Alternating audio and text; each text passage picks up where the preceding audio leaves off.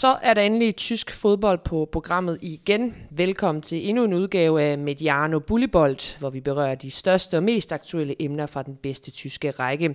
Mit navn er Anela Mominovic. Jeg er din vært, der af og til blander sig i snakken her i studiet. Det håber jeg, du kan leve med. I dag skal vi blandt andet snakke om Hamburger SV, der igen, igen, igen befinder sig i nedrykningszonen. Bliver det i år, at Inu'en rykker ned, og det berømte ur stopper med at tække? Måske. Det ser i hvert fald sort ud for den store traditionsklub. Og til at hjælpe mig med at diskutere dette og flere andre emner, har jeg besøg af to af podcastens faste gæster. Henrik Willum fra Eurosport og Nikolaj, Nikolaj hedder du Lisberg. Velkommen til jer begge to. Tak for det. Inden vi begynder at dykke ned i Haas Favs sæson og snakker weekendens kamp mod Mainz igennem, så synes jeg lige, vi skal høre, hvordan en Haas fan havde det efter nederlaget i Nordderbyet mod Bremen. Diese Saison ist noch schlimmer als alle anderen. Wenn ich so arbeiten würde, wie ihr spielt, dann wäre ich sofort arbeitslos, Mann! Sag mal, seid ihr nicht ganz dicht oder was? Ihr seid hochbezahlte Fußballspieler! Ihr kriegt dafür Geld, dass ihr den ganzen Tag Fußball trainiert und spielt. Ja, selv hvis man ikke er helt færm i uh, tysk, så er budskabet nok ret tydeligt det her klip. Vi kan forresten se hele klippet på Bullyballs Facebook-side. Men jeg synes, vi skal gå i gang med, med snakken om Haas Farve. Øh, hvordan vurderer I egentlig den her situation, Haas Farve er i lige nu? Altså, de, de er stadig under nedrykningsstregen, efter de uh, spillede 0-0 mod deres direkte konkurrenter fra Mainz. Altså, jeg har sat en overskrift på, håbløst. Øh, jeg synes egentlig ikke, der er så meget andet at sige. Alt andet, det, det øh, illustrerer ligesom den overskrift, fordi det ser virkelig håbløst ud. De, de kan ingenting. Øh, de skaber nogle chancer, ja, men de kan ikke score på de chancer, de skaber. De prøver, og som man altid ser med, med bundhold og nedrykningstruede hold, så er det en meget skrøbelig selvtillid. Øh, man kommer ind egentlig med, med god gejst og, og så videre, men så skal der ikke ret meget til, før hele korthuset vælter for dem, og det så man også mod mig, synes jeg. Det er håbløst, Nikolaj. Ja, det er nok egentlig meget godt øh, ord at putte på. Altså, det, det er jo både spillemæssigt øh, håbløst, jo, mod Mainz var bedre, men ellers har det ikke set øh, særlig godt ud. Man har syv point op til, til relegationspladsen. Øh, det er svært at se, at de næsten bare skal hente syv point i de sidste kampe, og de skal jo selvfølgelig hente flere, fordi at øh, de hold, der ligger lige over dem også, øh, får point. Jamen så, og så fyrer man i dag, hvad hedder det, Brokakken og, og sportschef Jens Todt. Altså, det sejler endnu mere, end det plejer at gøre i, i Hamburg lige i øjeblikket. Ja, alt det kommer vi faktisk tilbage til, til lidt senere, for det er faktisk uh, nyheder, der, der er sket i dag. Men hvis vi lige kigger på, på selve kampen uh, mod Mainz, uh, som du også selv er inde på, uh, Lisbeth, så spiller de faktisk fint i den her kamp. Det er en af deres bedste kampe i, i hele sæsonen. Det siger måske meget om Haas Favs sæson. Men, men, uh, Nå siger det ikke så meget om det. måske også det. Filip Kostic, han, han brænder en dag straffe, og, og de er altså en mand i overtal efterfølgende i anden halvdel af anden halvleg. Hvad, hvad, var det for, hvad var det for en kamp? Jeg synes, det var en kamp, hvor, hvor de i hvert fald til at begynde med havde troen på, at det kunne lade sig gøre her, og egentlig også øh, fansene også troede på det. Der var jo meget sådan frygt for, hvad fansene ville gøre inden kampen. Altså man, man hævede hegn nede bag Nordtribunen, og man indførte alkoholforbud osv., osv., fordi man var bange for, at det her det kunne eskalere. Men det virkede som om fansene stod bag dem øh, det meste af kampen, og det, og det, det virkede som om der var en lyst til at spille hos, øh, hos Hamburg. Og indtil de sådan set får det straf, og indtil de brænder der, så synes jeg, de spiller en, en rigtig fin kamp. Derefter så vender fansene sig måske lidt mod dem i, øh, igen i sådan lidt afmagt over, at det, det ikke lykkes. Men lige så meget som man måske skal rose Hamburg for den kamp, jamen lige så meget må man også kigge på, på Mainz præstation, der var måske deres dårligste præstation i, øh, i turneringen. Ja, altså nu har de jo hentet øh, Bernd Hollerbach, øh, det er i hvert fald nogle, nogle runder siden efterhånden. Han er hentet ind som sådan endnu en ny redningsmand. Øh, det har de efterhånden prøvet for øh, Haas Farve. Indtil videre, hvad, hvad har det været for, for en oplevelse, ikke bare i den her kamp, øh, men i hele sæsonen? Jeg synes, den her kamp var sådan lidt atypisk, fordi der spiller de godt offensivt. Det synes jeg ikke, de har gjort under Hollerbach, og det synes jeg, der er en klar grund til det, fordi han har sat sig mere på en stabil defensiv, end for eksempel Øh, Gistol gjorde det. Øhm, så det har været... Det er ikke fordi, de sådan er bare blevet kørt over i de kampe, han har stået men det har bare heller ikke været særlig opløftende, og det er svært at se, hvor målen skal komme fra. Og når man ikke kan score, jamen så kan man højst, øh, højst få et enkelt point, og, og det rykker bare ikke særlig meget i den position, hvor, øh, hvor Hamburg står lige nu. Så det er ikke fordi, jeg sådan synes, at de øh, spiller helt elendigt, men, men der er bare ikke... Øh, der mangler det der op især foran, der mangler at kunne sætte nogle angreb sammen, generelt i hvert fald, øh, for at man kan få de fornødne point, som, som det kræves for at overleve. Jamen, jeg vil tillægge, og jeg er fuldstændig enig, men øh, jeg kom til at tænke på Jan Fiete Arp, som jo var øh, et stort navn, som har gjort det godt på diverse ungdomslandshold og så videre. Det er som glansen er gået lidt af ham, ikke? Øh, og det er så jo måske også meget at forlange, at en spiller på, at han blev 18 efterhånden trods alt, øh, skal score alle målene. Især når der ikke ligesom er rygdækning til at støbe kuglerne til ham osv. Um, man kan ikke forlade sig på et 18-årig stjernefrø. Han er en god spiller, han er en talentfuld spiller med, med et stort potentiale, men det kan bare ikke være meningen, at en klub af Hamburgs størrelse skal forlade sig på, at det er ham alene, som skal lave målene, og det gør han jo heller ikke. Så, så det er jo fuldstændig rigtigt. Den, den offensive del af sagen, den, den sejler jo fuldstændig. Jeg synes også, det så bedre ud defensivt mod Mainz. Um, man har bolden i to tredjedel af den kamp, trods alt, og skudstatistikken ender 18-6. Øhm, så det er jo ikke, fordi man ikke forsøger at skabe noget, men man mangler altså bare nogen, der, kan, der har selvtillid nok ganske enkelt til at putte bolden i kassen. Ja, de mangler nok en, en, en, en hvis Serge Barbares måske, som, som de kunne tage, til, øh, tage op. Men det er, jo, det er jo lige præcis det, de mange tænker, ja, en målscore. Men noget af problemet er vel også midtbanen. Altså, der er vel heller ikke de her kreative typer, der kan, der kan, der kan lave de her øh, muligheder til angriberne. Det er jo lidt svært at score, når man, når man ikke skaber de store muligheder. Altså, når vi kigger lidt på midtbanen også, altså, den er vel heller ikke så stærke, altså for eksempel en, en Ekdal, en, en Hunt, som også har, er, er lidt over the hill, altså det går lige lidt for langsomt i forhold, øh, forhold til den, den måde, de gerne vil spille på. Hvordan ser du det, Lisbjerg? Jo, altså i hvert fald den, den centrale del af midtbanen er ikke, øh, ikke særlig kreativ. Hvis man argumenterer for, at, at hvad, Gistol, øh, hvad hedder han, øh, Kostic, undskyld, er, er midtbane eller vinge eller sådan noget, så synes jeg, at man har noget der, man har noget fart og har noget kreativitet, men det bliver også bare i for få kampe af gangen. Øhm, det er for ustabilt, og det er vel lidt historien om, om Hamburg. Altså, de har svært ved at sætte et hold, som over flere kampe øh, kan levere, og nu snakker vi om angrebspositionen før, det er også der, altså de har jo prøvet, ja, Arp, de har prøvet Haren, de har prøvet Shiplop, bliver lige pludselig hentet ind tilbage igen. Øh, Bobby Wood, der har scoret, har han scoret et enkelt mål i, øh, i den her sæson. Jeg tror lige, han nåede altså, scoret et enkelt, ja. ja. Og Shiplop altså, kan slet ikke lave mål. Lidt alt, øh, men det er selvfølgelig rent nok, de bliver ikke sat op af deres midtbanespillere, men det er også, i hvert fald under, under Hollersbach har det sådan lidt som om, at det måske heller ikke midtbanens primære opgave, men en, en Ægdal for eksempel skal være mere balancespiller, der sørger for, at der bliver lukket af, og det fungerer godt nok, men, men han er ikke så dygtig, og det er som sådan ikke nogen kritik af ham, men, men den rolle, han spiller, at han så også kan bidrage til det offensive spil, så det er bare, det, ja, det er en, det er en, lidt en, det er en skidt situation, de, øh, de er i Hamburg i øjeblikket, hvor det ikke sådan rigtig fungerer, hvor man ikke rigtig har et system, der, der til gode ser angriberne i hvert fald. Og nu kommer det, det helt store spørgsmål jo.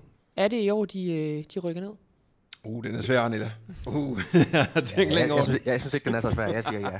altså, jeg er også med på Lisbergs vogn der, fordi jeg, jeg, jeg, nu så jeg også kampen øh, mod, mod Mainz, så da de så får det her straffe, øh, og de brænder, der tænker jeg, et, de vinder i kampen, og to, de rykker ned. Altså, jeg kan simpelthen ikke, jeg kan ikke se, hvordan de kan hente så mange point, når de har været så dårlige i forhold til at score mål. Øh, og der er altså ikke de her brygeknapper i år. Jamen, jeg er fuldstændig enig. Altså, undskyld Nikolaj, men altså selvfølgelig er jeg også enig. Øh, det har sejlet for dem i mange år, øh, og det kan ikke blive ved med at gå godt. Selvfølgelig kan det ikke det. Og sådan en kamp mod nærmeste konkurrent, den skal man jo vinde, hvis man skal bare have et minimum af en chance for overhovedet at redde sig. Øh, de får et straffespark, som de brænder. De spiller en mand, med en mand i overtal i store dele af kampen osv. Og når du ikke engang kan vinde sådan en kamp, så rykker man altså ned. Punktum. Men er du enig med os, eller er du ja, stadig lidt i tvivl? Ja, ja, ja, selvfølgelig. Men det kan jo også vi har jo set før, at Haas Favre og andre hold, for eksempel Hoffenheim, øh, i en, en, en, øh, ja, en forfærdelig situation, har hentet rigtig mange point øh, for, Klart, for jo, ja, jo, jo, det er så rigtigt vi nok. har set hold gøre der, det. Der skal også... bare være noget at komme fra, og mm. det er der ikke her. Det, det er en tom skal, ganske enkelt. Der, der er ikke noget at bygge videre på. Der er ikke en eller anden gejst. Man har skiftet træner et par gange sæsonen allerede nu, ikke? og det kan også ske, ham vender vi også tilbage til med Hollerbach, øh, er en, en, en, ja, ikke lokal fyr på den måde, men han har i hvert fald spillet for klubben og så videre. Ikke? Um, men der er bare ikke noget at komme tilbage fra. Der er ikke noget at sætte en slutspurt ind fra. Altså, der er ikke noget afsæt, som sådan, som der var for eksempelvis Hoffenheim eller Gladbach for nogle år siden. Der er ingenting. Altså, øh, jeg havde måske troet på det. Jeg, der havde været en lille smule tvivl i mit hjerte, hvis man kan sige det på den måde, hvis de havde vundet den vejenskamp. Og det gjorde de ikke, selvom de fik alle muligheder. Så øh, det var, de rykker ned. Det, det er også det der, altså der er jo syv point til Mainz. Øh, ud fra Mainz, øh, hvor ligger på, på 25 point, jamen også henter nogle point. Lad os sige, de henter måske omkring lille, lige, lidt under et, et, et point i, i snit i, i, næste, i de sidste ni runder, jamen så slutter de på et par 30 point. Så skal, så skal Hamburg op og hente cirka 14 point for at overleve.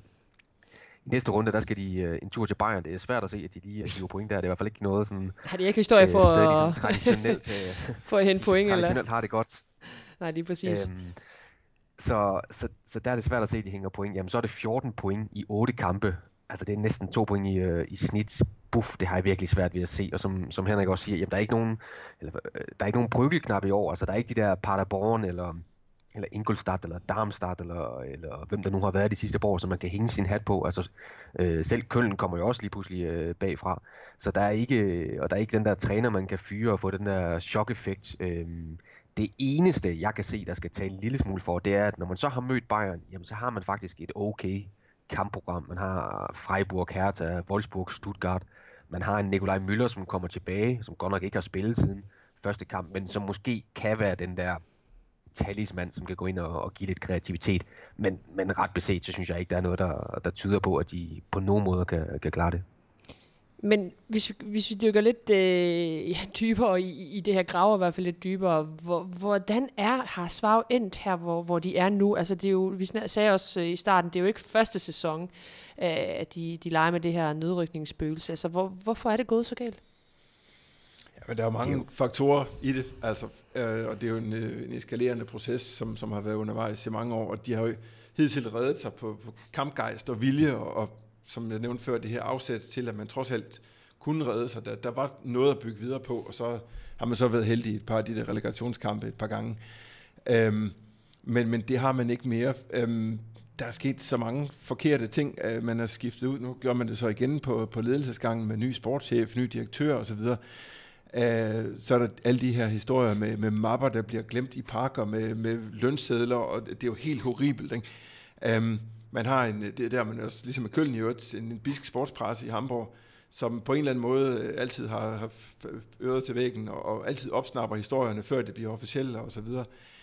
Um, en, en indkøbspolitik, som jeg i mange år har svært ved at se både hovedet, hovedet eller hal i. Altså, man køber spillere i øst og i vest, og øh, udråber dem til det helt store, uden de overhovedet er i nærheden af at være det. Um, så, så altså, det hele kører sådan lidt, uh, lidt på må og få, lidt i øst og i vest, at der er ikke nogen rød tråd igennem noget som helst. Um, vi snakkede om deres uh, hvad hedder det, ungdomsarbejde med Jan Fita Arp, som er et, et udmærket uh, talent osv., men udover ham, så synes jeg også, at man har forsømt den del af det. Man har ikke rigtig fået nogen af sine egne unge spillere, sine egne produkter frem. Øh, ikke nogen, der har fået, er været har fået gennembrud i hvert fald på nogen måde. Altså, hvis det var den vej, man ville gå. Så det, det har man heller ikke formået. Så, så altså, på alle parametre, der øh, er det bare ligesom gået galt hen over en, en længere periode. Ja, det er netop, det er netop en længere periode, der, der er hvad skal man sige, nøgleordet her, eller i, tanken her, fordi det er jo ikke bare, jo, det, det er måske i år, det så endelig sker, men det har jo været undervejs de seneste øh, 7-8 år, øh, og det hænger selvfølgelig sammen med, med flere ting. Jeg tror, det er vigtigt, når man snakker Hamburg, at holde det sådan lidt adskilt, fordi det, der sker på banen øh, og spillet lige nu, jamen er en anden historie, end det, der sker på bestyrelsesgangene. Altså, held og lykkes til den praktikant, der skal lave det organisationsdiagram i, øh, i Hamburg. Fordi jeg har virkelig svært ved at finde ud af, hvem der er, der sidder med, med magten, og hvem der er, der kan sige hvad, og hvem der ikke kan, kan gøre hvad. Altså, det, det er jo i sig selv et problem, Nikolaj. Ja, men det er, jo, det, det er jo et kæmpe problem, og det er jo et kæmpe problem, øh, som over tid selvfølgelig også forplanter sig til, til spillet, øh, fordi du kan jo godt have en elendig øh, bestyrelse i, i et år eller to, eller måske endda tre, hvis spillerne så leverer. Men på et tidspunkt, jamen så er det jo bestyrelsens ansvar at ansætte de rigtige folk. Det er dem, der skal tage de rette beslutninger i forhold til, til det rent økonomiske, men også hvem der skal være træner, hvem der skal være sportschef osv. osv. Øh, og når du så har en masse interessenter, som jeg er helt sikker på, alle sammen gerne vil Hamburg det godt, men man ikke rigtig ved, hvem der har ansvar. Altså du har Kyner, der ligger og kaster millioner ind, og det er jo som sådan positivt at have en investor, som har en stor kærlighed for en klub, som gerne smider en masse penge. Men problemet kommer, når han skal ind og bestemme noget, som han måske egentlig ikke har forstand på. Øh, altså så får man bare en masse mod, øh, modsatrettede interesser, øh, og man hyper lidt sin egen hest, i stedet for at tænke på, på klubbens ved og vel. Og det synes jeg er et, øh, et kæmpe problem, og det, og det er der, det største problem øh, er for, for Hamburg, og det er det, der har gjort, at de så har underpresteret, hvis vi kan snakke om det, øh, fordi det er en stor klub, så konstant. Fordi truppen i år er ikke til meget mere, end den ligger til. Altså de andre år har vi måske kunne sige, okay, en Van Farte, øh, Olic, hvem de nu har haft, de, de fortjener ikke at skulle spille helt dernede, men det gør de i år. Altså truppen er ikke bedre, end, end det den viser i øjeblikket. Nu kom der jo endnu en øh, omstrukturering i, i ledelsen øh, her, i, her i dag. Altså klubben øh, meddelte, at direktøren øh, Hebert Bryhagen og, og sportschef Jens Toda er, er fyret, og det er klubbens præsident Bernd Hoffmann, øh, der også blander sig i rigtig mange ting. Han siger blandt andet, at øh, nu skal der findes en ny vej for Haralds Favre. Der skal, der skal en ny strategi på, på banen og på ledelsesgangen. Øhm, altså, I har, I har været lidt inde på det, men, men øh, er det øh, banebrydende, eller er det bare, er det bare same as øh, old news? ja, det må vi jo se. smule nyt i det, synes jeg. Altså, ja. fordi man kunne jeg læse ind på hjemmesiden, at man snakker om, at, hvad hedder det, at sportsdirektøren denne gang skal være en del af bestyrelsen. Det har han ikke været tidligere, øh, og det kan måske være noget, altså, fordi det at være sports, jeg synes ikke Jens Stoder gjorde det særlig godt job, men det er heller ikke nemt at være sportsdirektør i Hamburg, fordi, igen fordi der er så mange, der gerne vil ind og blande sig, og man har lidt ikke rigtig et indtryk af, at sportsdirektøren har den samme magt, som han har i, øh, i andre klubber. Så det kan måske gøre noget, at man, man ændrer lidt, øh, fordi det er strukturen, der helt sikkert skal ændres på, hvis Hamburg skal op og øh, at blive en, en, en stor klub, øh, en topklub, i, eller bare en midterklub i, øh, igen, så er det strukturen. Så, så det, der, det der er fint, at der, der sker noget, men om det er det rigtige, det er jo ikke til at, at vide, synes jeg. Altså, der, der, det skal jeg stadigvæk se, at, at det er det rigtige. Men det kommer også an på, hvem man får ind til at, til at aflyse de her navne, og hvordan man vælger at sætte det sammen igen. Det der organisationsdiagram, bliver det på et tidspunkt så gennemsigtigt, at, øh, at vi andre også skal finde ud af, hvem der, hvem det er, der har noget at skulle have sagt, jamen så er der håb for, for Hamburg. Men vi har jo også tidligere set, tidligere set Henrik, at, at, at træneren ikke har haft så meget at sige i forhold til øh, spillerkøb. Altså det er vel også noget, der skal ske her. Det er vel ikke kun sportschefen, der skal have, et, øh, have, et, øh, have noget at sige? I hvert fald så skal man have gjort det klart, helt klart over for træneren, at han ikke har noget at skulle have sagt allerede på forhånd. og så kan man så spørge ham, jamen har du stadigvæk lyst til at overtage jobbet, selvom du ikke har nogen indflydelse på spillerindkøb? Eller skal vi lave det om, så vi formulerer helt klart, at du rent faktisk har indflydelse, og så kan du ellers købe dem, du har lyst til bagefter. Fordi det har også været et problem igennem mange sæsoner og igen mange trænere, fordi de har ved Gud fyret rigtig, rigtig mange trænere hen over de sidste mange år. Og en af årsagerne har også været, at øh, trænerne har taget deres gode tøj og gået, fordi de ikke havde nogen indflydelse på spillerindkøb. Så den, den del af det skal også, ligesom organisationsdiagrammet, være fuldstændig transparent øh, og fuldstændig defineret, så træneren jo altså kan sige, jamen, jeg kan vælge de spillere, jeg har lyst til. Jeg kan gå ud og pege på spillere inden for, for økonomiske, de økonomiske rammer, jeg nogle gange har. Ikke? Um, så det må, det må vi jo ligesom vente og se, dels om der kommer en, øh, en ny træner ind, eller om det igen igen, øh, eller om man, man vælger at fortsætte med, med den anden øh, i, i anden Bundesliga og siger, jamen, så øh, indskrænker vi dine beføjelser, eller udvider dem, hvad det nu bliver øh, i forhold til, til sportschefen og, og så videre. Ikke? Altså man skal have nogle mere klart definerede roller. Det, det har også været en del af det, som, som Nikolaj siger, at rollerne har været udefinerede, og, og man derfor ikke har arbejdet i samme retning, simpelthen. Altså hvis vi skal sammenligne det lidt med en, med en anden klub, en, en, en tidligere stormagt, som, som har underpresteret, så kan man måske tage fat i, i Valencia, som, som, øh, som også har ja, haft sådan en, en direktionsgang, hvor, hvor der ikke rigtig, øh, man ikke rigtig har vidst, øh, hvem, hvem, der, hvem der havde øh, hvilke opgaver, og, og træner, der ikke rigtig fik lov til at vælge spillere. Og nu kan man så se, nu valgte de så Marcelinho, der er blevet en slags manager, han får lov til at bestemme, hvad der skal ske med spillerindkøb med at få en øh, sportsdirektør også, og nu ligger de altså i toppen af, af spansk fodbold. Så hurtigt kan det faktisk gå øh, fra, man, man roder øh, i bunden og, og ikke rigtig ved, hvilken vej man skal gå, som en kæmpe succes. Altså kan det også godt gå lige så hurtigt for Har Svare, hvis man får det, øh, hvis man får det øh, på plads? Det, det tror jeg ikke på, fordi hvad hedder det, man kan sige, at der har været så mange træner ind over Hamburg øh, de sidste år. Jo, der har også været øh, fejlcastings og så videre og så videre, men det er jo ikke alle træner, der har været dårlige. Altså de har kommet med fine CV'er og haft succes øh, før og, og for så vidt også efter.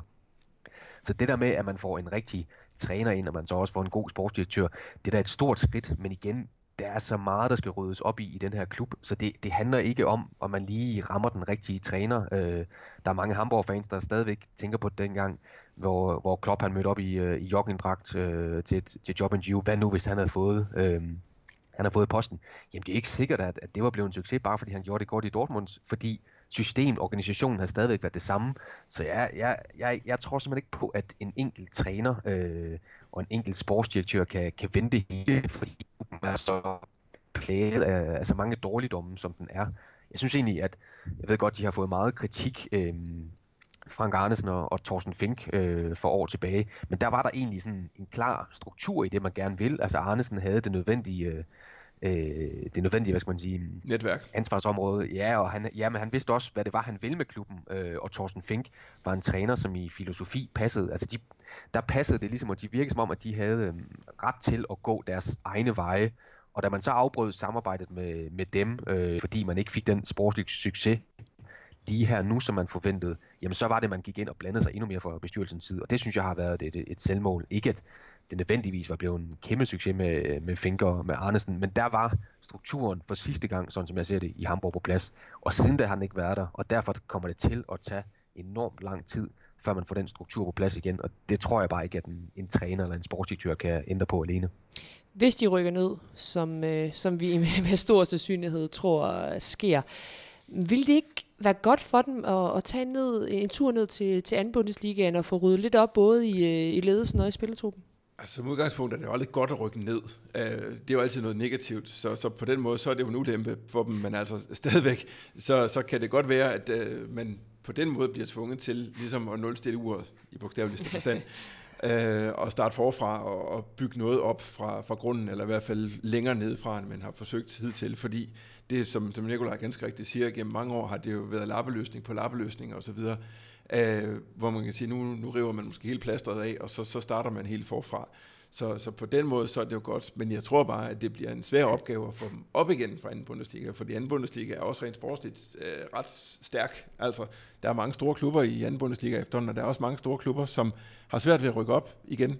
Øh, det er lidt det samme, som, øh, som man ser i Championship i England, synes jeg, at øh, der har man godt nok de her parachute money og så videre, men, men hvis man kommer hvis ikke man kommer op hurtigt, så, så hænger man fast i døgnet, og så bliver man en, en klub i den næstbedste række ret, ret hurtigt, måske endda endnu længere ned. Øhm, det tror jeg nu trods alt ikke, at, at de gør Hamburg, men, men jeg tror godt, at de kan, ja, hvad skal man sige, føre en, en hensyngende tilværelse øh, i anden Bundesliga i, i nogle år. Det, det kommer til at tage noget tid for dem at komme op igen. Men Nikolaj, de har jo et kæmpe budget, her Svarve, de største i Bundesligaen. De vil, de vil vel også have en form, nogle form for penge i anden Bundesligaen. Altså, burde det ikke være nok til at rykke op? Ah, jo, det kan man sige, men, men det er ikke sikkert. Altså, hvem skal de af med? Der er allerede snak om 4, 5, 6, 7 spillere er på vej væk øh, fra klubben. Endda også en, en Jan Fide Harp, som måske ellers var en dem, man kunne tænke, jamen, så kan vi bygge det lidt op omkring ham, øh, nævnes på vej til, til Tottenham blandt andet. Og Bayern har jeg set her i dag. de meldte sig lige også på banen. Ja, så de kommer til at, de kommer til at miste en, en del spillere. Øhm, vi ved ikke, hvem der skal være træner. Øh, sportsdirektør kender vi af gode grunde ikke, fordi han lige er blevet fyret. Øh, hvordan og hvorledes. Altså jeg tror ikke, jeg synes det er for romantisk at sige, at det vil være, være godt for Hamburg at tage en tur ned i anden Bundesligaen, og så bliver, og så bliver alt godt, fordi man bare får øh, startet forfra. Øh, der er ikke noget, der sådan indikerer, synes jeg for mig, at, at det nødvendigvis er en fordel for dem at rykke ned. De mister også penge øh, i tv-indtægter og så videre, og formentlig også i, øh, i indtægter på stadions og merchandise og så videre og så videre. Så det kommer til at koste dem økonomisk. Og jo, de har et, et kæmpe budget, men det er jo også et, et, et kyne budget, så at sige, fordi klubben fattes penge. Altså så mange penge har de heller ikke i Hamburg. Så en nedrykning til, til anden Bundesliga vil være økonomisk øh, ikke katastrofe, men, men det, det, det vil være rigtig, rigtig skidt. Så jeg, jeg, jeg synes ikke, det vil være en, en god idé, eller en god idé. Det ligger nogen fordel for dem på sigt, tror jeg, at de rykker ned i anden Bundesliga. Det, det er et håb, at, at fansene knytter sig til, fordi det er den vej, pilen peger nu, men jeg tror ikke på, at det er en, det er en fordel for dem. Altså jeg sidder og tænker lidt på AGF, og der ser man jo præcis det samme i, i sin tid, da man rykkede ned første gang. Ja, men det vil være godt for klubben, og så nu starter vi forfra, og, og så videre. Men siden da er det jo altså rykket ned to gange, og det har ikke hjulpet nævneværdigt på, på klubbens position eller resultaterne for den sags skyld, at man nu rykker ned tre gange på 10 år. Altså, og, og det tror jeg bliver lidt det samme i Harsvars tilfælde, at øh, alt bliver godt, når man rykker ned og starter forfra. Så det, det tror jeg simpelthen ikke på. Ja, hvis du spørger i Kaiserslautern, så, øh, så passer det i hvert fald ikke, at alt bliver godt, når Lige man præcis, ned. nu er de ved at rykke ned Nej. i den tredje bedste række, ikke? Ja, men øh, vi, må, øh, vi må vente og se. Altså med stor sandsynlighed, så, så rykker de nok ned, fordi de ligger der, hvor de ligger. Men øh, også øh, fodboldromantikere, så øh, vi håber måske selvfølgelig, at de, at de bliver oppe. Vi må se. Jeg synes i stedet, vi skal begynde at snakke lidt om, øh, om Dortmund. Det går øh, til gengæld noget bedre for dem, efter de, øh, de fyrede Peter Bosch og i stedet ansatte Stykker. I 13 kampe under Stykker har Dortmund kun tabt en kamp. Det var mod Bayern i pokalen. De ligger nummer 3 i ligaen. Et point efter Schalke, og de er videre i Europa League. Og han har altså fået stabiliseret den her defensiv, som vi også har snakket rigtig meget om i den her podcast. Altså, det kan man vist godt kalde en, øh, en stor succes for stykker.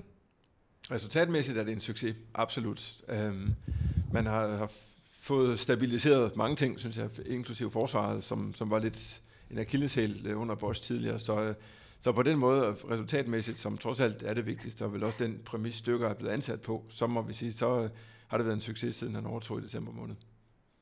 Er du enig i det, Nikolaj? Ja, helt enig. Jeg har også skrevet resultatmæssigt her i mine, øh, mine noter, fordi mm. spilmæssigt, der er der, ikke, øh, der er der ikke noget at komme efter. Øh, men ja, stabilisering af hvad sådan noget, en mere stabil forsvar, en mere stabil defensiv, men på bekostning af, af offensiven, som, som halter gevaldigt. Øh, så jo, for stykker øh, er de nok godt tilfreds, og det er nok også derfor, det, det ender med en forlængelse til, til sommer. Ja, den tager vi lige lidt senere, fordi der er noget, der nærer øh, ret mange øh, Dortmund-fans, og åbenbart også dig, Nikolaj. Øhm, der er også en del seere, som, som plejer at følge Dortmund, som, som ikke kan lide det, de ser på, fordi de simpelthen er blevet kedelige at se på, Willum. Øh, er du enig i det? Ja, det er jeg faktisk. Jeg synes, det er sådan lidt, øh, uden jeg skal afsløre eventuelt forhold til Manchester United, men det er sådan lidt det samme, øh, måske med, med knap, så, knap så klart et udtryk, altså, men, men det er lidt kedeligt. Altså, den her øh, overfaldsfodbold, som min gode kollega Bjarne Goldberg kaldte det i sin tid, ikke? Øh, som man havde under Klopp i sin tid, som var virkelig, virkelig sjov at se på.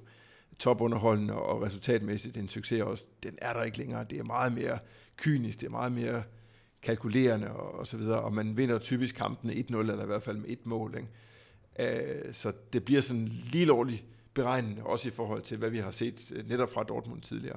Hvorfor er det et problem, Nikolaj? Altså, de skaber resultaterne, de, øh, de sejler rundt under, under Peter Bosch, og var for stund også væk fra, fra top 4. Altså, nu har han fået stabiliseret dem stykker.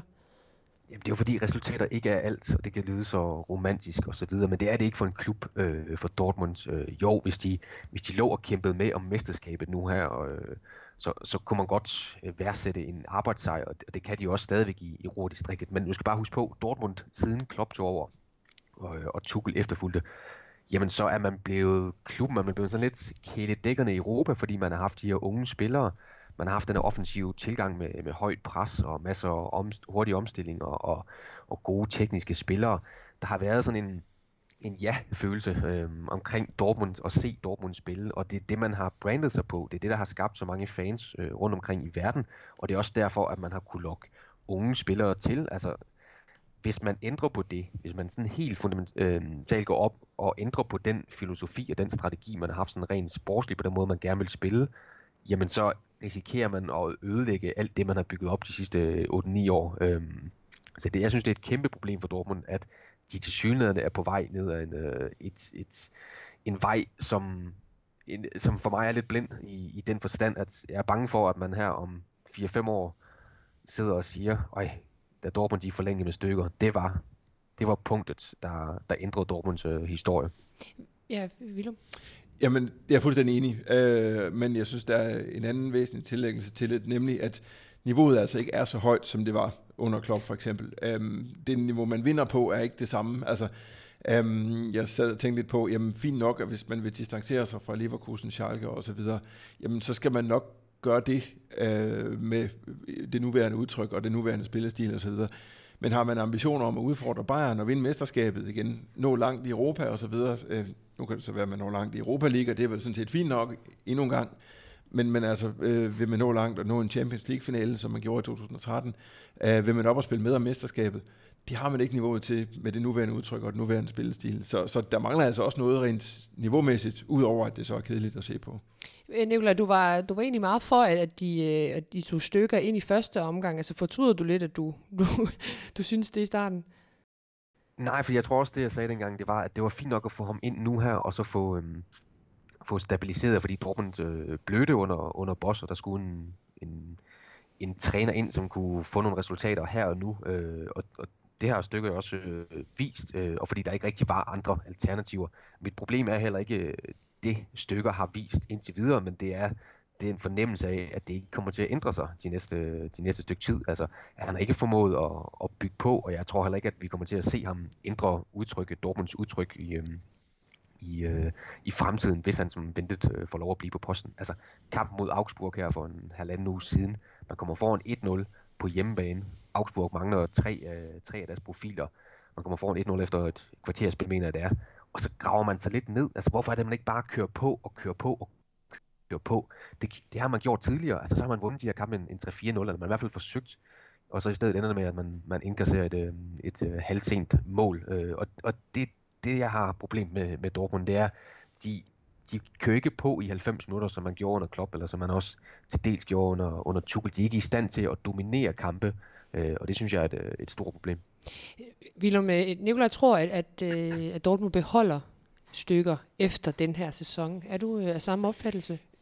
Jeg er også lidt bange for det, må indrømme, fordi altså, resultaterne lyver ikke, og, og så længe man, man vinder kampe, i hvert fald taber ganske få, som man har gjort det, jamen, så er der ikke rigtig noget argument imod, med mindre man så er en lille smule mere visionær og siger, at vi vil gerne satse på en, en yngre træner, eller en træner med en anden filosofi på den længere bane. Men altså, vælger man den, den lidt mere kortsigtede løsning og kigger udelukkende på resultaterne, sådan øh, i, siden ansættelsen, jamen så kunne jeg godt frygte, at, at man vil gøre det samme. Jeg er heller ikke styrkerfan. Jeg synes, øh, ah, det, det er sådan lidt skudt under målet, kan man sige, at, at vælge en træner som ham til, til en stor klub som Dortmund, som har store ambitioner, og som egentlig også har sat op til, og, hvis man ville og kunne, øh, og udfordre Bayern og så videre, og gøre sig gældende i Europa. Øhm, hans navn og hans måde at spille på passede egentlig bedre til Køln, det gik godt. Jeg kan godt forstå, hvorfor man fyrede ham selvfølgelig, men han er mere sådan en, en midterklubstræner, synes jeg, så, så derfor så vil det være uambitiøst af Dortmund at fortsætte med ham. Men Nikolaj, Dortmund er ikke kendt for at tænke kortsigtet, altså det ser man jo også med dengang de ansatte Klopp og, og Tuchel, altså hvorfor er det, du, du lidt føler dig overbevist om, at de, at de forlænger med ham?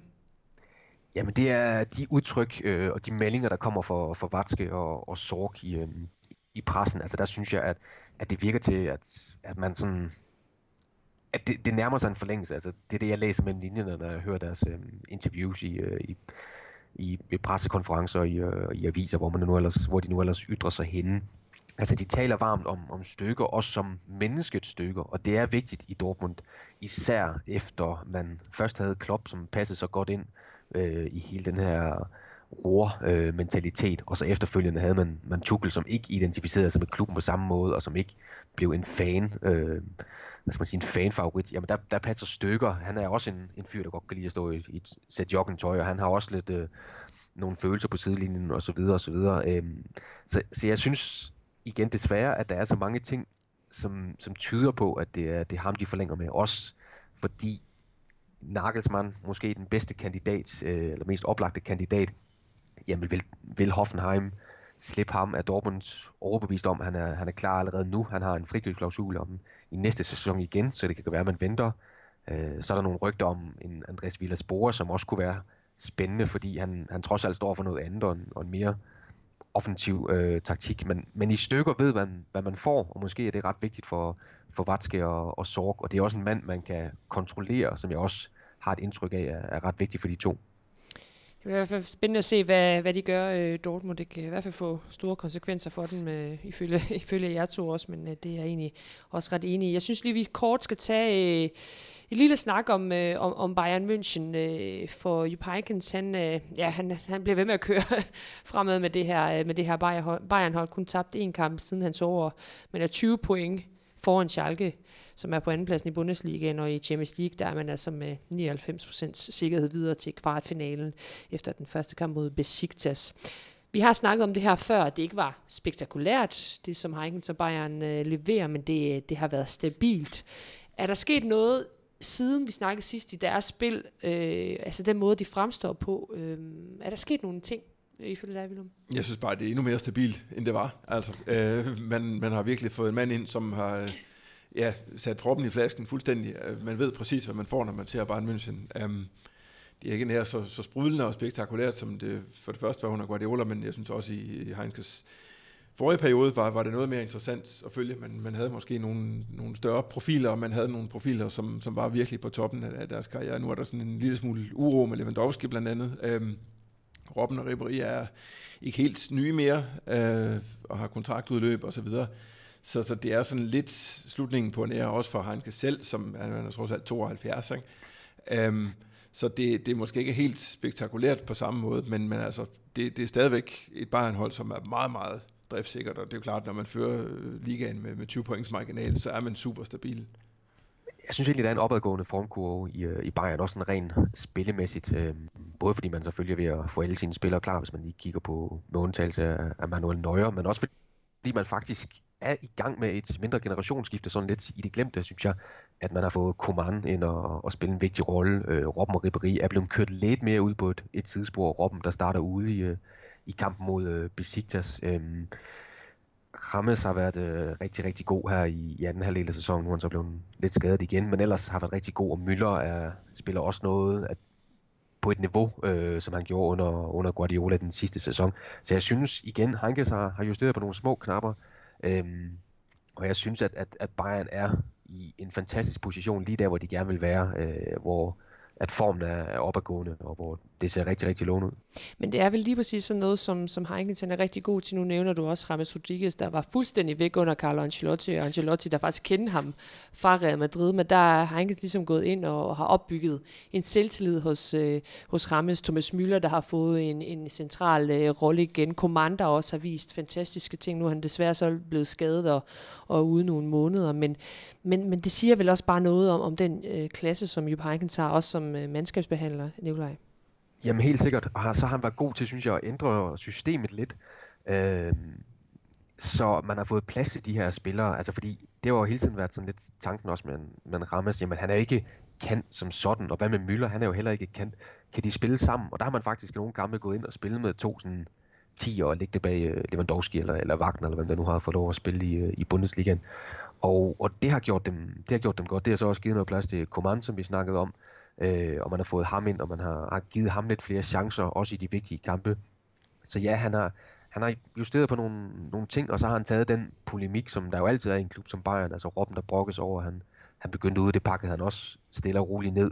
Lewandowski, som, som Willem siger, som der måske er lidt omkring, jamen det, det er også stadigvæk på sådan et, et simreniveau, det er ikke noget, der har fået lov at, øh, fået lov at, at gå over igen. Så han er, han er rigtig dygtig øh, mandskabsbehandler, Heinkes, og han har en masse humor, som jeg tror, han bruger til at aflede mange øh, kontroverser på. Altså mesterskabet er så godt som sikret, øh, Willum, øh, og så er der så stadig muligheder i pokalen og, og Champions League.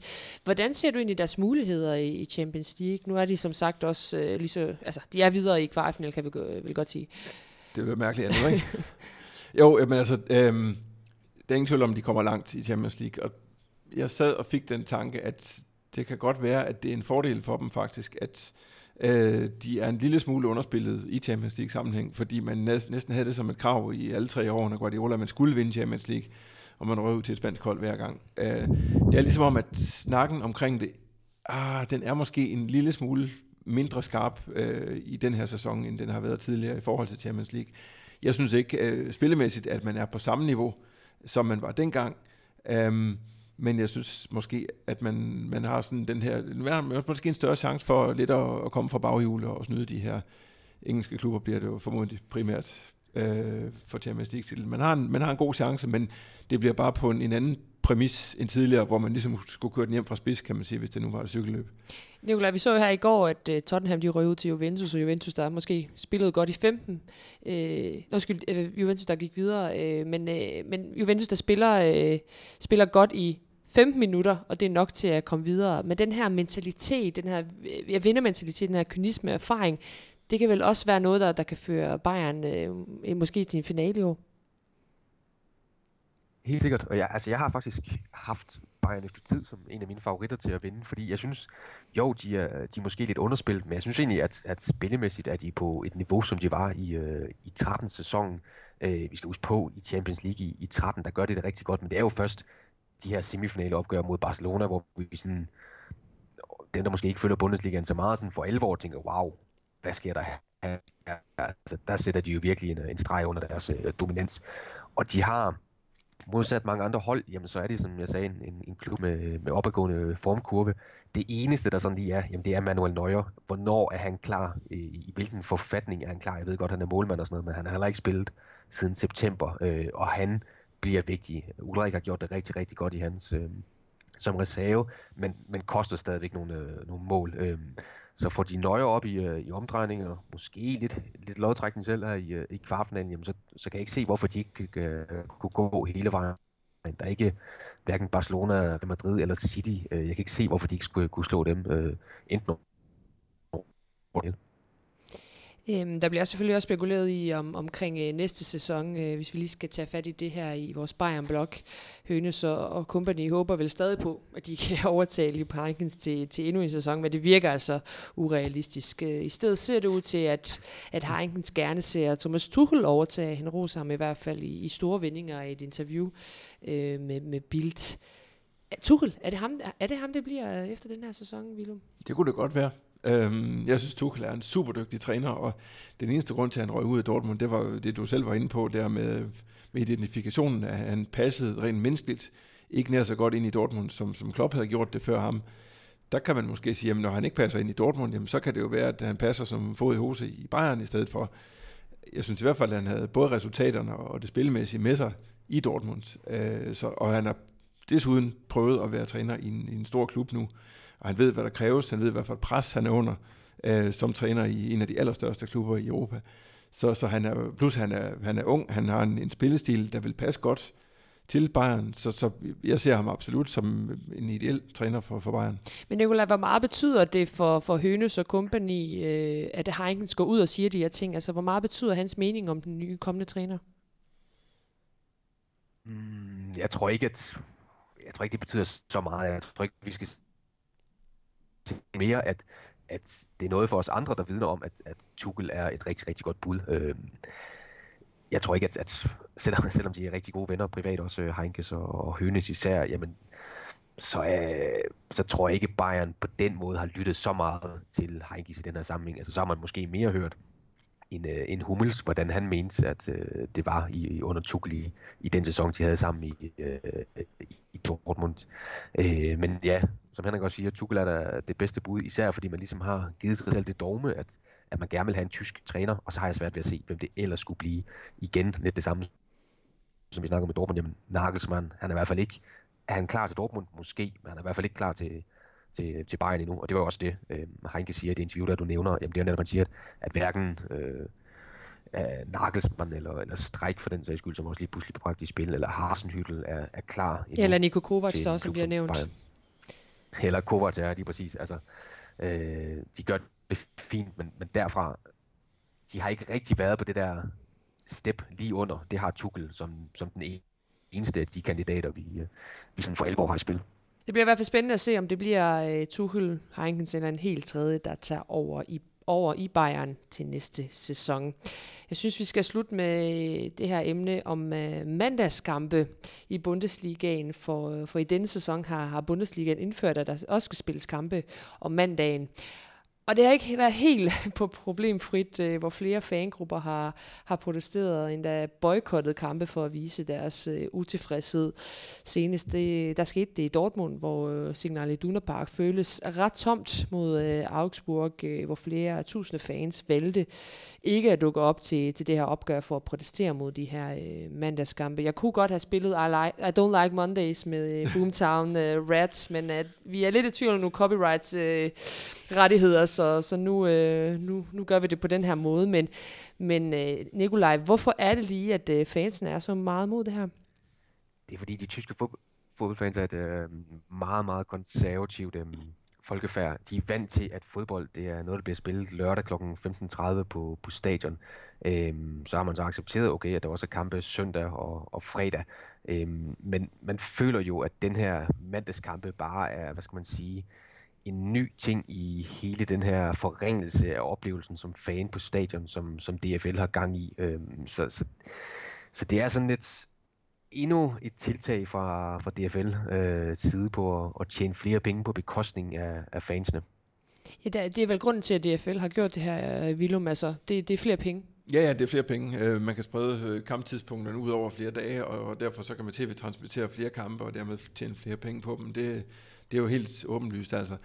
Øh, men også i forhold til, hvad, øh, hvorfor de kan lide dem, så er der jo noget logistik i det, som vi har været inde på også i, i Danmark med, med mandagskampe osv. Øh, det er så primært udholdsfans. Tyskland er et stort land, det tager trods alt sin tid at komme eksempelvis fra Augsburg til, til Dortmund på en mandag aften. Altså.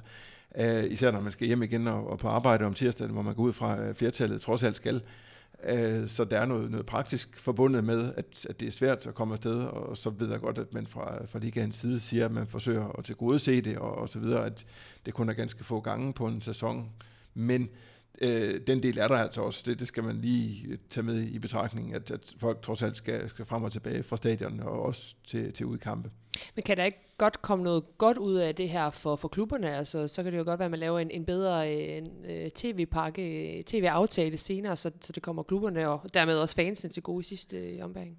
Jo, de tjener flere penge på det i hvert fald. Det, det er jo uomtvisteligt, så, så på den måde er, er det jo godt, men, men jeg synes måske, man skal også øh, det kan godt være, det var der er konservativ også, det skal jeg ikke øh, det sige noget om, men altså, øh, man skal også passe på, at man ikke vrider den hele tiden på, på bekostning af, den, den hellige guldkalv, ikke? og siger, men det, det er nødt til at acceptere det her, hvis I vil tjene flere penge. Jo jo, øhm, men jeg synes jo netop, hvis man sådan ser det i det store perspektiv i Bundesligaen, har sagt, at vi vil ikke følge med i, i øh, ræset om billetpriser og så videre, som man har gjort det i Premier League. Så vi holder stadigvæk et acceptabelt niveau, så vi får de lokale med på stadion. Øhm, og det har man så valgt at se, se bort fra i, i Bundesligaen. Øhm, så man skal måske også passe på, at man ikke bliver ved med at skubbe tilhængerne foran sig og sige, jamen det accepterer de nok, hvis bare vi, vi siger til dem, at, at øh, vores klub tjener flere penge. Men Nicolaj, skal fans ikke... Ligesom ja, undskyld, men, øh, men skal, ja, ja. skal fans ikke bare acceptere, at det er sådan, øh, at den moderne fodboldverden er? Altså, det bevæger sig hen mod det her. Vi ser også flere og flere Bundesliga-klubber, der tager på de her rejser til Asien for at promovere dem selv osv. Altså, er det ikke bare en del af, af, den nye, af den nye hverdag? Jo, men det kan du sige, men, i, men igen kommer det altså helt tilbage til det med, at de er så konservative, og, at, og klubberne jo er lang, i langt større grad er forankret i, i fansen, altså i og med, at det er også fansen, der, der som regel ejer klubberne, eller i hvert fald medlemmerne, der, der ejer klubberne. Øhm, så det her, det er jo bare endnu en ting, man gør i forsøg på at forringe øhm, produktet, eller, eller stadionoplevelsen. Altså, du har varer, som er meget, meget upopulære. Du har de højere billetpriser, som er ved at komme ind over. Du har færre billetter til udebanetilhængere. Øh, så det er hele den der stadionoplevelse, man, man, man ødelægger, eller man, man mennesker glæden ved. Og så bare lige for at si, øh, vende tilbage til noget, det, det Willem sagde det der med, eller i forhold til tv-penge.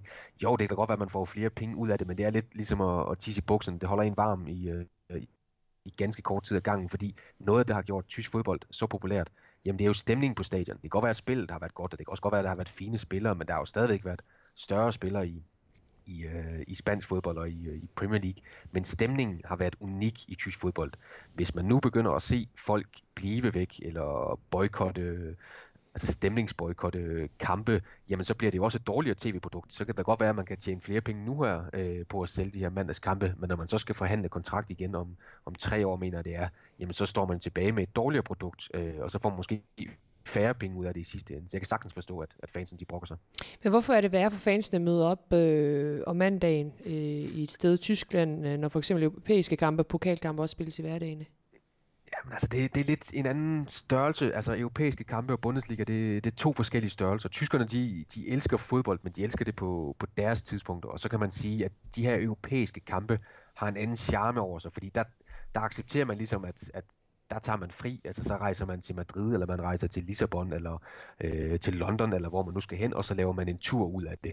Bundesliga, der, der har det været sådan en, en, en tanke om, at jamen, det bliver spillet lørdag. Øh, fodbold, det, det sker i weekend, og så mandag, der har man fri. Altså det var, det, det var Hamburg, eller hvad hedder det, Frankfurt, der skrev på et banner i, øhm, i kamp mod øh, Leipzig. Jamen selv min frisør har fri om mandagen. Altså, og det, det siger det egentlig meget godt. Altså, det, det er der, man er fri. Øh, det er ligesom sådan en fodboldfri øh, dag. Der er nogen, der sammenligner med, at jamen, jamen Gud han havde altså også en enkelt fridag her, da han øh, skabte verden. Det vil tyskerne også gerne have. Altså, de skal spille Champions League tirsdag onsdag, der er Europa League torsdag, og så er der ellers fodbold fredag, lørdag, søndag. Så mandag, det er fridagen, øh, og den, den rører man altså ikke ved. Der er også det at sige til det, at hvis man spiller om mandagen, så har man jo ikke spillet i weekenden. Altså så har man haft en hel weekend øh, set fra fanens synspunkt, hvor, hvor der ikke har været nogen kampe med ens eget hold. Det kan man bedre leve med, øh, hvis man spiller europæisk og siger, at vores hold spillede altså i, i lørdags eller i søndags, og nu spiller de igen tirsdag eller onsdag, fair nok. Øhm, Men hvis de spiller en mandagskamp, så har de jo netop ikke været i gang siden den foregående weekend. De har måske spillet en, en fredagskamp i den foregående weekend, så er det altså 10 dage siden, de, de sidst har været i aktion. Øhm, det, det er for lang en pause i løbet af en sæson, ganske enkelt. Plus, at det så selvfølgelig skifter mellem ude- og hjemmekamp oven i hatten. Ikke? Så, så intervallet bliver simpelthen for langt. Øh, det, det er for meget fodboldtørke for dem. Men hvis man ser det fra, fra, fra DFL's side, så er det måske også en måde på at sælge ligaen til, til altså sælge rettighederne for ligaen. Altså, stadigvæk her i Skandinavien er der ikke en tv-station, der har, der har opkøbt Bundesligaen. Det bliver altså vist på, på Ekstrabladet TV. Altså, kan det være en af grundene til, at de gør det her, for at få flere kampe spredt ud? Helt, helt sikkert, altså fordi de har jo valgt for første gang i år, øh, meget atypisk har man jo solgt rettighederne faktisk i, i Tyskland i hvert fald til to, altså det har været Sky, som tidligere har haft øh, rettighederne til alle kampene, men i år har man så delt det lidt ud, så Eurosport har fået øh, et øh, par kampe, og Eurosport i Tyskland, øh, ikke i Danmark desværre, har mulighed for at vise fredagskampen, og så den tredje søndagskamp i øh, de gange de er der, og så mandagskampene, så det har været en klar forhandlingsstrategi for deres side, at man kunne sælge øh, fem mandagskampe ind til, til Eurosport, som så føler, at de vil, formentlig vil, vil give lidt flere penge for, for et produkt. Og så har DFL så været ude og sige, at jamen, det er også for at til gode se tyske hold i øh, Europa League, øh, fordi de så kan spille en kamp øh, en mandag, så er der længere hvile efter en torsdagskamp. Jo jo, men de skal jo spille næste torsdag igen, så, så det giver jo ikke nogen mening. Altså, så det er ren og skær øh, et incitament for, for DFL for at få nogle hurtige penge i kassen, men jeg frygter bare lidt, uden at sammenligne med Dortmund og stykker, men at man tænker på den, den kortsigtede løsning her. Øh, Willem, kan, kan den her protest fra fansene øh, føre til noget? Altså, kan de få noget ud af det? Det må vi jo vente og se. Altså, øh, man skal ikke undervurdere de tyske fans og deres øh, stemme, kan man sige. Jeg synes generelt, man har set øh, flere sager hen over årene, at øh, tyske fans faktisk har indflydelse. Ikke sikkert, at de får deres vilje sådan lige med det samme, men altså, det hjælper altid noget i en vis sammenhæng og i en vis størrelsesorden at protestere, og hvis det bliver mange nok, jamen så bliver stemmen måske i virkeligheden så høj, som man fra DFL's side er nødt til øh, i hvert fald at forholde sig til den. Øh, det, det er ikke sikkert, at man har råd til at ignorere den, som vi også har været inde på. Det kan godt ske den, på den korte bane, at man tjener flere penge, men, men hvad så i det lange løb, når, når stemningen begynder at blive dårligere, og der kommer færre fans, øh, tilskuer gennemsnittet falder osv., så, så kan det godt ske, at, at man skal til at, at kigge på nogle årsager, og der kunne det sagtens være, at noget af det første, man gør, det er at luge i, i mandagskampene. Det kunne jeg godt forestille mig. Ja, i hvert fald stemningen på, på Signale Duna Park var, var noget anderledes øh, mod Augsburg, selvom der var faktisk 50.000 tilskuerplads, men det er altså slet ikke i nærheden af, hvor mange der plejer at være i Jo, jeg har også været på kamp nu med 50.000 tilskuere. det, der var muse stille nærmest, ikke? Jamen, er der ikke altid det på kamp nu, Lisbeth? Ja, jeg vil sige, det, ja, det er der. Det er ikke første gang, det var der. Det er godt. Øh, her til sidst øh, får I øh, hver et par minutter til at fortælle om et emne, en begivenhed eller noget helt tredje på Bundesligaen, så fortjener lidt mere opmærksomhed. Det plejer vi at gøre lidt. Øh, det er lidt en ny ting, vi har her i, i podcasten. Øh, Willum, øh, skal vi starte med dig? Hvad har du øh, fortælle? Nej, men jeg faldt egentlig bare over, at øh, jeg glæder mig sådan lidt øh, geografisk årsag over, at Holstein Kiel igen vandt en fodboldkamp. og det er 10 i træk, de har spillet uden at vinde, og nu vinder de mod den bedst tænkelige modstander, nemlig Duisburg, som de ovenikøbet maltrakterer med 5-0, øh, og faktisk ligger på, på tredjepladsen, og dermed relegationsplads stadigvæk. Jeg synes, øh, vi har berørt dem lidt tidligere i, i, en, i en tidligere podcast her. Um, jeg kender dem ikke så godt på den måde, men, men altså, øh, jeg synes, det er spændende også, at et hold faktisk kan rykke op fra den tredje bedste række, og så ser ud til at skulle blæse igennem anden Bundesliga, og måske endda rykke op i, i Bundesligaen som det første hold for Schleswig-Holstein nogensinde ovenikøbet. Det, det synes jeg, det er, sådan, det er en, en interessant udvikling, og, og, og så kan man sige, at de fik en, en forventet svaghedsperiode, fordi de er nok ikke det stærkeste hold i anden Bundesliga, men de vælger den helt rigtige kamp at komme tilbage, og de gør det ovenikøbet med manér. Det, det synes jeg er imponerende. Ja, det er ganske imponerende, og nok også øh, meget fedt for de danske fans af, af Bundesligaen, hvis nu, øh, og nok mere når, Hausfag, de, de rykker ned med at få et, et, et Bundesliga-hold fra, fra Nordtyskland. Øh, det kunne, være, det kunne være rigtig spændende. Nikolaj, det er din tur. Ja, jamen, øhm, så hvad hedder det, så vil jeg da, nu, nu har vi snakket allerede lidt om DFL, så lad os tage lidt mere fat i dem, fordi der blev øhm, faldt en interessant dom her for, ja, jeg tror det er, er to uger siden, øhm, hvor det blev besluttet, at øh, i tilfælde af højrisikokampe i de, tre øverste ligaer, altså det, øh, det kan fx være en Dortmund Schalke kamp eller en, en Hamburg øh, Werder kamp, jamen så er det op til, øh, til klubberne og DFL at betale for de ekstra omkostninger, det koster til, til politi. Det er ikke kommunen eller, eller byen, der skal gøre det, som man ellers har, har forsøgt øh, og, og tør dem af på. Og det har mødt utrolig stor utilfredshed i, øh, hos DFL selvfølgelig, og, og klubberne også. som vil, vil anke den her dom, og det betyder blandt andet sådan lige her og nu, jamen så en klub som, en, eller et stadion som Weserstadion i, i Bremen, jamen de vil ikke, de vil ikke øh, holde, byde ind på landskampe, altså venskabskampe eller kvalifikationskampe, fordi der kommer en ekstra regning, som de ikke har lyst til at betale. Så der er sådan en ret interessant diskussion i gang. Øh, hvem, skal, hvem skal betale for den ekstra øh, politi, de ekstra sikkerhedsopbud? Øh, og bare lige for at sætte nogle, nogle tal på, altså der var... Øh, i sidste sæson var der 109 højrisikokampe i de tre øverste liga, og det, det var en ekstra udgift på, på 46 millioner euro i alt. Øhm, så det er sådan, det er sådan, der er en lille slag eller en lille kamp om, øh, hvem der skal betale det her, det her gilde. Tak for den uh, information i hvert fald. Det, det er nok også noget, der, der er ret spændende for, for, for Superliga-fans at, at høre, at der har i hvert fald også været mange diskussioner om, hvor meget man skal bruge øh, fra, fra kommunerne og statens side på de her høje risikokampe. Det var, hvad vi øh, havde for jer i det her program. Øh, tak til mine to gæster, Henrik Willum og Nikolaj Lisberg. Det, er, det var en fornøjelse som altid. Tak i lige måde. Ja, selv tak. Det her var Mediano Bullibold. Mit navn er Nela Mominovic. Peter Rubek sad bag lydpulten. Vi høres ved.